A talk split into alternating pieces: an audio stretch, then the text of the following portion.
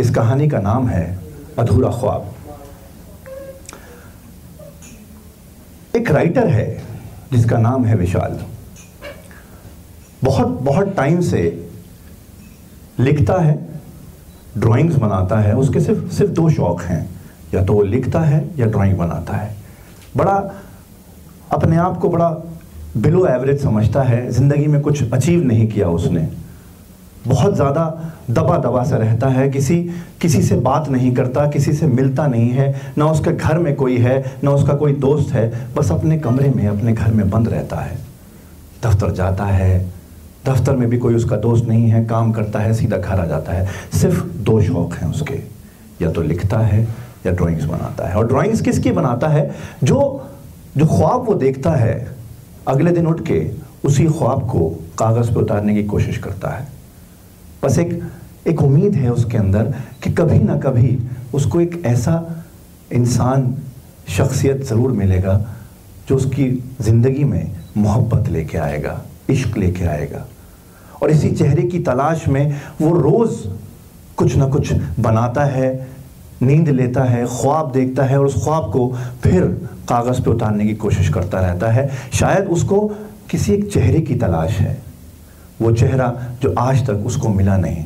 वो चेहरा जिसको वो कागज़ पे भी उतार नहीं पाया क्योंकि उसके ख्वाब में भी वो चेहरा बड़ा धुंधला सा आता है। लेकिन कहते हैं ना कि जब किसी चीज़ में शिद्दत से डूब जाओ तो एक ना एक दिन वो साफ़ हो ही जाती है। इसी तरह से एक दिन उसको एक ख्वाब आया। ख्वाब में उसने वो चेहरा साफ़ देखा। उसकी एकदम आँख खुल गई। आँख खुलते ही सबसे पहले उसने कागज़ उठा के उस चेहरे को कागज़ पे उतार लिया। अब जो उसका इतने दिनों से भ्रम था कि कोई चेहरा है जो उसका इंतज़ार कर रहा है, कोई चेहरा है जो उसको मिलने वाला है, वो भ्रम यकीन में तब्दील होने लगा था कि ये चेहरा वही है जो इसकी ज़िंदगी में मोहब्बत लेके आएगा। अब कहते हैं ना कि किसी चीज़ में इतने मुब्तला हो जाओ कि आप सिर्फ़ उसके बारे में सोचो तो वाकई हर वक्त, हर जगह सिर्फ़ वही नज़र आने लगता है। इसने भी वही किया। चेहरे को कागज़ पर उतारने के बाद एक पागल की तरह उसकी कॉपीज कर ली और पूरे घर में एक एक कोने में लगा दी। हर वक्त उस चेहरे को देखता रहता था, हर वक्त उस चेहरे को देखता रहता था और बस ये ख्याल था कि किसी तरह ये चेहरा इसकी ज़िंदगी में आ जाए। फिर रात आई, फिर सोया, एक ख्वाब फिर आया। इस बार वो चेहरा एक इंसान के रूप में था।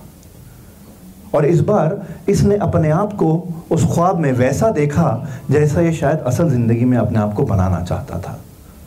असल ज़िंदगी में बड़ा भद्दा सा अजीब सा दिखता था, अपनी केयर नहीं करता था। लेकिन ख्वाबों की दुनिया में इसने अपने आप को ऋतिक रोशन से कम नहीं देखा था। खूबसूरत बाल, कंजी आँखें, लीन बॉडी और अपने आप को निहार रहे थे आईने में।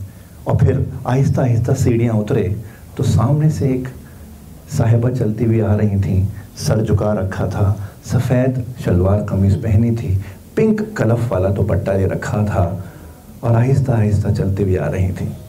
ये उतरे, इनकी नज़र उस पर पड़ी और नज़रें वही टिक गईं, क्योंकि ये वही चेहरा था जो पिछले दिन ख्वाब में देखा था।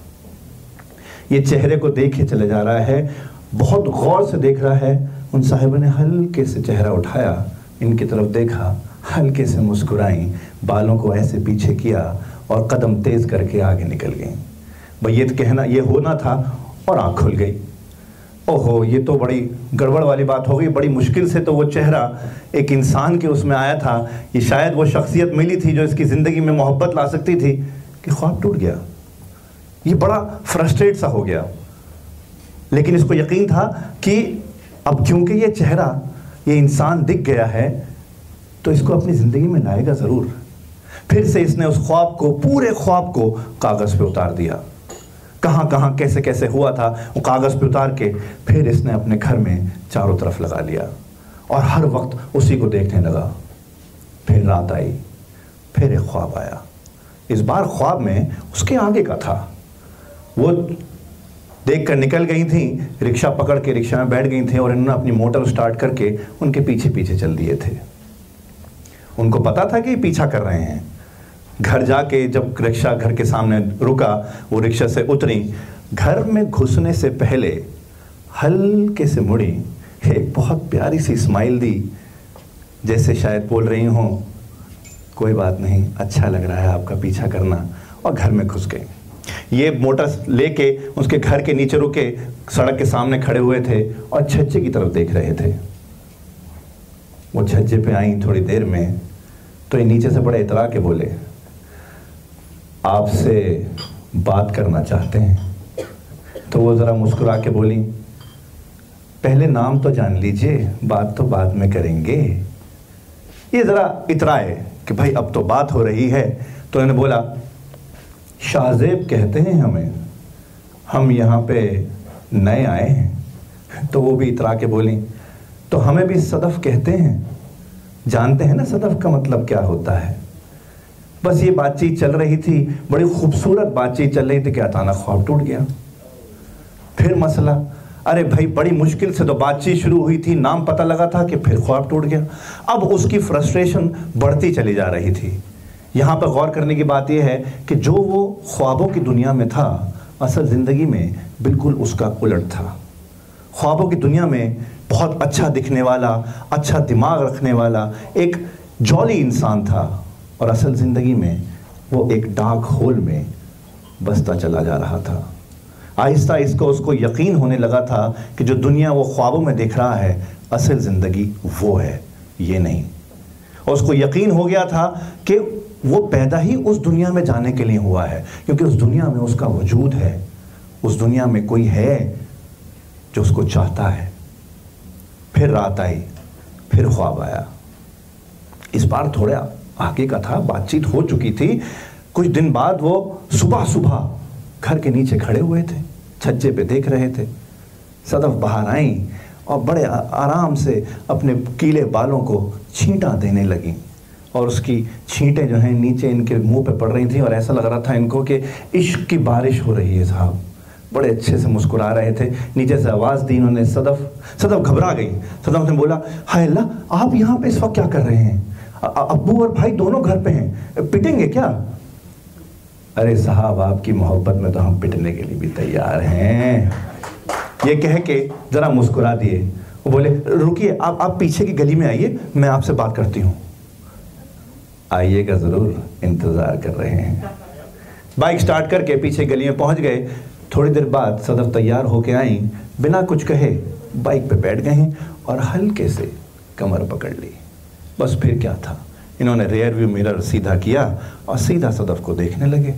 अब इश्क का उबाल दोनों तरफ़ बराबर हो चुका था साहब। ये होना था कि फिर आँख खुल गई। अरे साहब, फिर ख्वाब टूट गया। बड़ी मुश्किल से तो बात हुई थी, बड़ी मुश्किल से लड़की बाइक पे बैठी थी, कॉलेज छोड़ना था, बात करते जरा जानते पे तो फिर ख्वाब टूट गया।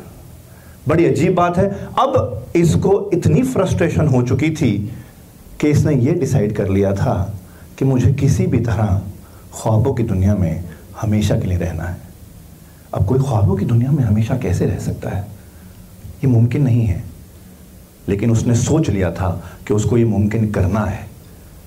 और जिस तरह से इस इस दिमाग के लोग करते हैं, किसी चीज़ में मुबतला हो जाते हैं, किसी चीज़ को इतनी शिद्दत से करने लगते हैं कि वो हर तरह से, हर तरफ़ से चीज़ टटोलते हैं कि इसको कैसे कैसे किया जाए।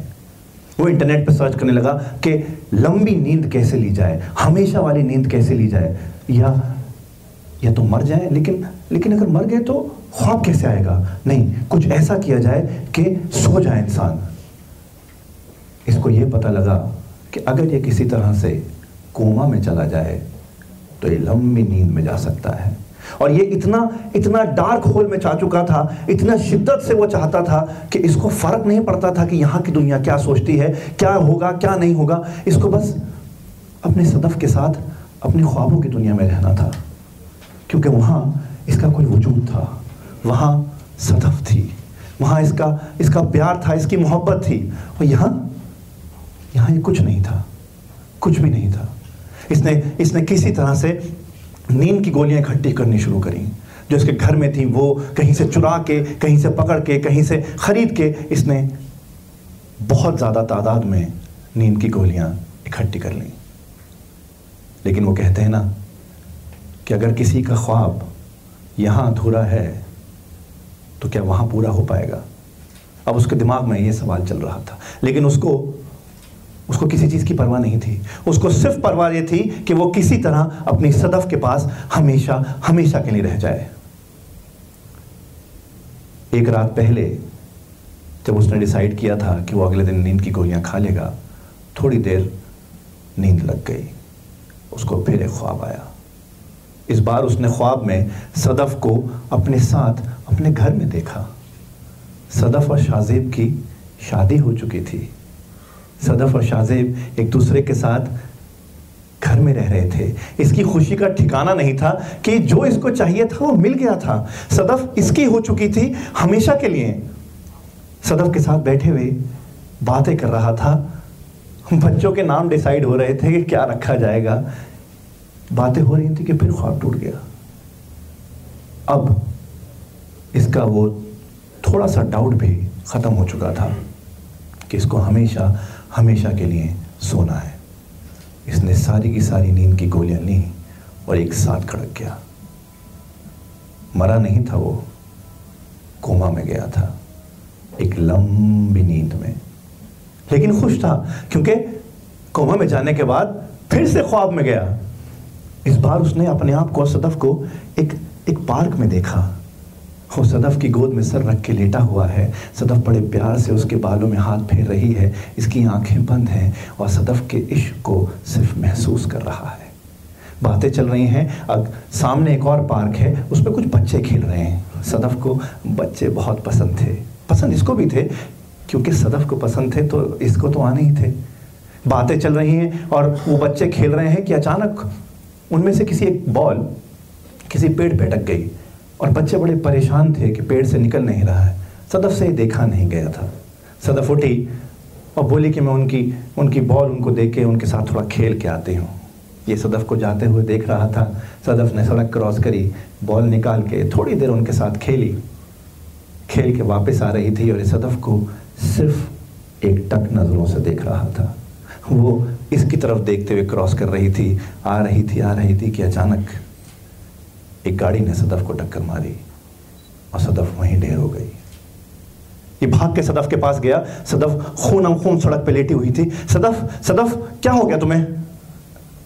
लेकिन सदफ की तरफ़ से कोई आवाज़ नहीं थी। सदफ उसकी ख्वाबों की दुनिया को छोड़ के हमेशा के लिए जा चुकी थी। अब ये इंसान जो नींद की गोलियाँ खा के असली दुनिया को छोड़ के ख्वाबों की दुनिया में आया था। इसका ख्वाब वहाँ भी अधूरा रह गया था और इसका ख्वाब यहाँ भी अधूरा रह गया है। Thank you so